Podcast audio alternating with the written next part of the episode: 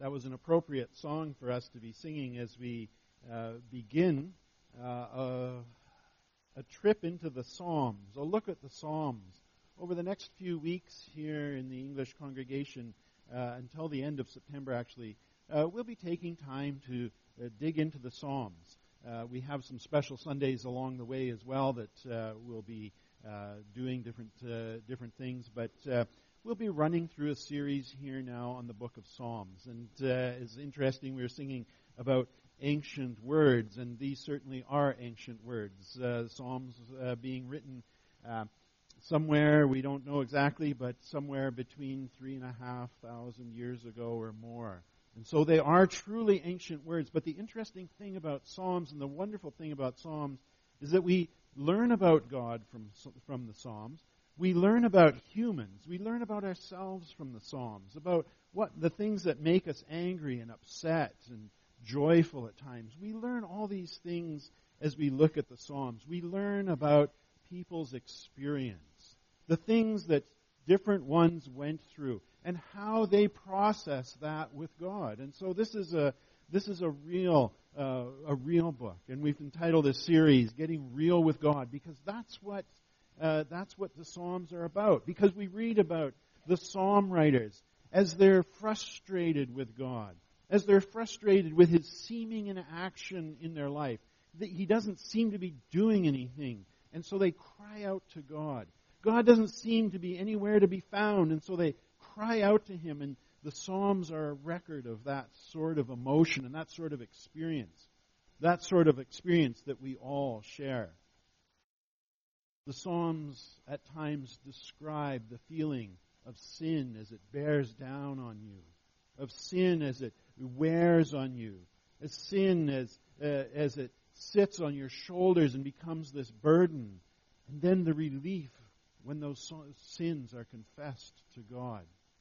It describes those sorts of things. It describes when in disgrace David calls out to God and he says, pour out his wrath on his enemies and let God's fierce anger overtake them and their names be blotted out from the book of life. He's calling down a curse on his enemies, calling down God to, to come and to do something about the situation, to uh, curse the enemies. And at times, the Psalms speak of the glory of God as the writer of the Psalms looks at the heavens, sees the heavens, and responds in words of praise and giving glory to God for who He is and what He's done. These are very human, very real expressions of emotions, and they last through uh, generations and through to us, even though they are ancient words. They're alive to us today, and so we'll take some time to look at the Psalms Jesus himself uh, shows, and he quotes the Psalms from time to time, and he gives, he validates their worth and their importance. And in Luke chapter 20, verse 42, uh, Jesus says, David himself declares in the book of Psalms. So Jesus elevates the Psalms, and he he recognizes their importance, and he recognizes, at least in uh, that instance of Jesus quoting, that this is from David, King David himself. And so the Psalms are all about uh, learning about God and learning how uh, humans interact with God. One writer has described Psalms as the Psalms, good news that never goes out of fashion, because they tap into our emotions and experiences in life and how those reflect on our relationship with God. And so Psalms are worth taking some time to look at. Psalms, just to point out, Psalms are poetry. So they're a little bit different than the usual uh, sort of thing that we encounter as we're uh, preaching and teaching through the Bible. They're not letters written to an individual or to a church, but they're a human, just like you and I, expressing their emotions to God. They're not historical narratives telling us the story of what happened, but they're talking about people's real experiences and how they process them. As poems, uh, go, uh, the Psalms are examples of Hebrew poetry. And of course, we're not reading them in Hebrew, we're reading them in English. So we lose a little bit of those things that we uh, can sometimes find in, in language. the rhymes, the rhythm, the meter of poetry all gets lost in the translation. But there's important things uh, that we can see. And so as we look at Psalms, we, the Psalms, we see things like parallelism about how uh, the, the words and phrases fit together, where an idea is repeated with some changes. And maybe uh, an idea is there and, and a positive side, a negative side is looked at, but there's parallelism. There's comparing and contrasting. There's similes and metaphors. These things that we are used to seeing in our poetry as well. So be looking for those as we uh, look at the Psalms. The Psalms are a book, are a collection of 150 different Psalms. And we're not going to, don't worry, we're not going to look at all of the Psalms. We're just taking a, an example of a few of them. We would be in the Psalms for the next three or four years if we tried to, uh, to look through them all. But just uh, keep that in mind that we are going to stop at different Psalms and pick up different ideas that are there in these different Psalms. And so we, uh, we look at the Psalms, and we're going to start today with Psalm 1. The Psalms uh, are divided into five different books, and if you look carefully at your text, you'll see that the, the, the, the beginning of, uh, of Psalm 1, it says Book 1, Psalms 1 to 41. So that makes up Book 1, and you'll find Book 2, 3, 4, and 5. And the Psalms ending with Psalm 150, which is a glorious declaration of praise to God with trumpets and harps and lyres and cymbals and tambourines and dancing, all because of God's mighty deeds and His excellent greatness. But even that psalm is a response, is a human response to the greatness, to the wonder of God.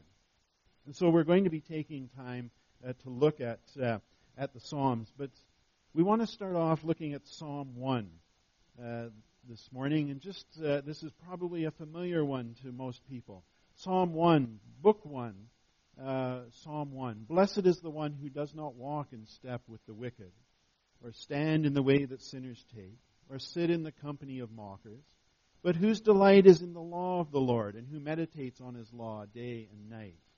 That person is like a tree, tree planted by streams of water, which yields its fruit in season, and whose leaf does not wither. Whatever they do prospers. Not so the wicked. They are like chaff that the wind blows away. Therefore, the wicked will not stand in judgment, nor sinners in the assembly of the righteous. For the Lord watches over the way of the righteous, but the way of the wicked leads to destruction. And so we see, uh, we see in the Psalms here, uh, we see a lot of these features of poetry here in Psalm 1. And so in Psalm 1, we see the parallelism in verse 1. The three ways in which we should not go, or the three paths in which we shouldn't take. This is, Psalm is talking about how we should live our lives. And what are the sort of influences that we should follow. And he says we should be not walking in the step with the wicked or standing the way that sinners take or sitting in the company of mockers. You get the feel of the poetry there, don't you? Stepping, standing, sitting, you know, and, and so these are all ways of expressing the same thing. That how are we, how are we living?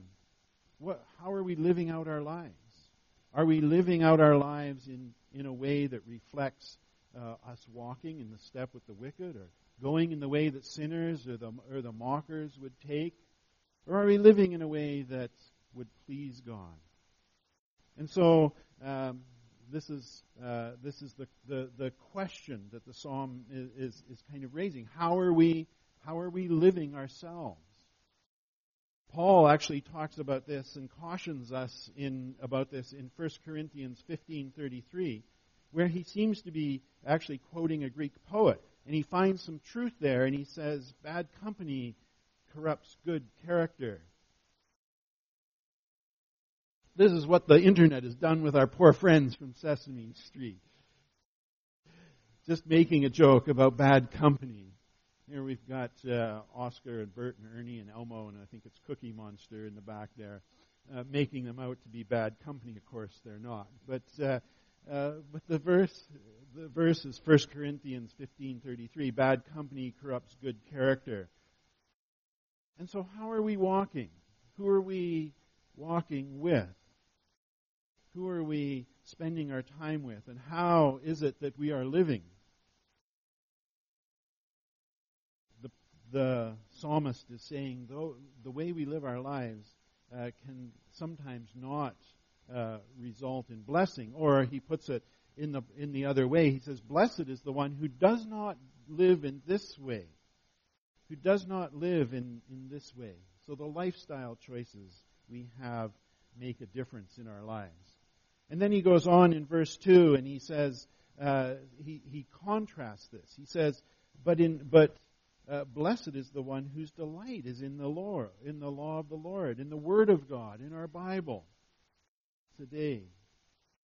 He takes time, that, that person takes time to consider. He says he meditates on it, uh, on, on God's law, day and night. And the important part there, I think, in that passage is that that idea of meditating on it, of thinking about it, of taking that time to stop and think. We can read the Bible and we can have it become an intellectual exercise for us, something that we know. We know we can know all kinds of verses. We can memorize extensive passages of scripture. We can spend our time studying, but does it mean anything to us? Do we really meditate on it day and night? Do we stop and think about what it means? Do we read it with our heart engaged in what it has to say, thinking about what does this mean for me? In Matthew 18, uh, Peter asked Jesus about forgiveness. And he says, How often should I forgive? And we could read that passage as one that is simply an account of the interaction between Peter and Jesus, which it is. It is giving us, recorded for us, an account of a question Peter has and Jesus' response. We could just read that and we could absorb that as a bit of knowledge and say, okay, now I know about this conversation that Peter had with Jesus. Or do we stop and meditate on it and think about what does that mean for me? How do I respond? Do I forgive? You see the difference there of reading the Bible and actually meditating it, thinking on it, and thinking about it and thinking, what does this mean for me? Do we ponder how we hold grudges or hurts from the past? How we don't forgive and let God do a healing in our heart. Instead, we just read it and we say, oh, Peter was told to forgive. We need to take that next step and move from learning about the Word of God and uh, delighting in it and meditating on it. Move to meditating on it, thinking about how that works. Then he goes on, the writer, the, the writer of this psalm goes on in verse 3, and he gives a parallelism. He says, That person, that one who is blessed, is like a tree. There's the, the simile, that word like is there. Um, that simile, we are like a tree that's planted by, the, by streams of water which yields its fruit in season, whose leaf does not wither, whatever they do prospers. There's the parallelism, the three things that happen when that person is like a tree planted by streams of water. There's all sorts of imagery we could unpack in here. All sorts of, of, of rich biblical imagery. Uh, when Jesus talks about himself as a stream of living water flowing out of you, you, you get that uh, you, you start to think about that. Uh, what is that water where, where you, that tree is planted by? When you think about uh, at, at the end of our Bible in Revelation, in the end of the book of Revelation, when we see trees and streams flowing, it brings up all those sorts of imagery that, of course, wasn't there when the psalm was written, because that, that was written thousands of years later. But for us who have the whole complete Scripture, this idea brings all sorts of images to mind. But we bear fruit.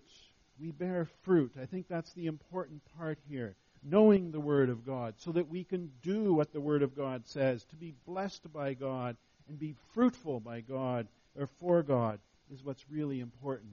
And Galatians 5:22 and 23 gives us some idea, again, picking up the imagery of fruit love, joy, peace, patience, kindness, goodness, gentleness, faithfulness, self control. These things, there's no law against them. This is bearing fruit. But fruit in, in Psalm, I think in the Psalms it has even a bigger, a broader picture in mind than just the, the fruit of the Spirit. But the fruit can be those who are brought to Christ, others that you've helped along the way in their walk with Christ, acts of service that we've done for our Creator, and our own continuing growth in truth and knowledge and our relationship with God. Those are all fruit that is borne as we are like a tree planted with deep roots that go down and are holding firm onto the Word of God and are watered regularly by the Word of God. And so he says, Blessed is the one, and this is part of the blessing, is we are, we are bearing fruit. And sometimes maybe we wonder about blessing and obedience. Um, we think, well, you know, how is it that it all works together? Someone has written and said, if you plant yourself away from the river, you give yourself no chance of bearing fruit. But how does this blessing and obedience work together? Because we say, well, we're saved by faith. We have eternal life through faith in Jesus Christ, and that's true. And that's true. Eternal life is not a reward for a life of faithful obedience, but it's a, it's a gift of God by, that's given as we put our faith in Him. So, yes, faith, uh, eternal life comes through faith in Jesus Christ for the forgiveness of our sins. But God still wants His people to be obedient. And Jesus strongly affirms that need for us to be working out our faith in a way that pleases God. He affirms our need uh, to help the poor in our community. He affirms uh, the fact that we should be looking out for the vulnerable in our society. We should be forgiving one another. We should be loving our neighbors as ourselves. We should love God. We should treat children as ones who are worthy of respect. We shouldn't be hypocrites or lovers of money or seeking attention or prideful. These are all outward workings that Jesus, of our faith, that Jesus affirms in us and says, yes, this is how you should be living. God does reward obedience. And here in Genesis 22, verses 15 to 18, uh, gives a, a wonderful picture of that. And the Bible says the angel of the Lord called to Abraham from heaven a second time and said, I swear by myself, declares the Lord, that because you have done this and not withheld your son, your only son, I will surely bless you and make your descendants as numerous as the stars in the sky and as the sand on the seashore. Your descendants will take possession of the cities of their enemies. And through your offspring, all nations on earth will be blessed because you have obeyed me. You see bracketed all in between these brackets, which is because you have done this, because you have obeyed me, there is this huge blessing. But you need to pay attention to those brackets. It's because you have done this. And so, indeed, blessings come as we are one who is planted by streams of water, yielding fruit, bearing fruit for others. And then the writer turns to the other side of the, par- of the parallel, the contrasting side. And he says, Not so the wicked. They are like chaff that blows away. The wicked don't last, they're not useful. Just like in, in, the, in the picture here of winnowing the, the seeds, you, you break the seed covering off, you throw the seeds and the covering up in the air, and the wind just takes the seed covering away. And it's just, it's, it's of no use it's useless. And that's what the psalmist is saying here, too. Those who don't follow God are the wicked. They're like the chaff. This is pretty strong language. This is pretty, uh, can be hard to hear, but this is what God's word says. The wicked are like chaff. And the results, verse 5, is in separation. They will not be standing in the time of God, in the time of judgment. They won't be uh, together with the righteous as we stand before God. This is kind of a, a harsh thing to hear, kind of a difficult thing. But this is one psalm. This is one psalm giving us one picture. And when we look, we see other psalms that give us hope. And so we don't end with a note of despair, but of hope. In Psalm 86, verses 15 to 16, the psalmist writes, he says, But you, Lord, are a compassionate and gracious God, slow to anger, abounding in love and faithfulness. Turn to me and have mercy on me. Show your strength in behalf of your servant. Save me, because I serve you just as my mother did. This is also a message of hope that the that psalmists give to us. And so we look and we look at Psalm 1 and we might despair, but there's no need because we have that hope. We have that hope in God. And then finally in verse 6 we see that God is sovereign. He is sovereign over all. And in this passage he says, The Lord watches over the way of the righteous, but the way of the wicked leads to destruction. God is watching over all of it. We don't have to be discouraged, but because this is a wonderful end to this psalm. This is a reminder that God oversees all in creation. He oversees everything. If it feels like it's beyond our ability to understand how this separation of the righteous and the chaff happens, how that all unfolds, we don't have to worry about it. We give it to God. We treat all people like they are children of God, and we leave the separation to God, who is perfect in his wisdom and his insight. He sees to the very core of our hearts, and he will make a perfect judgment. God knows.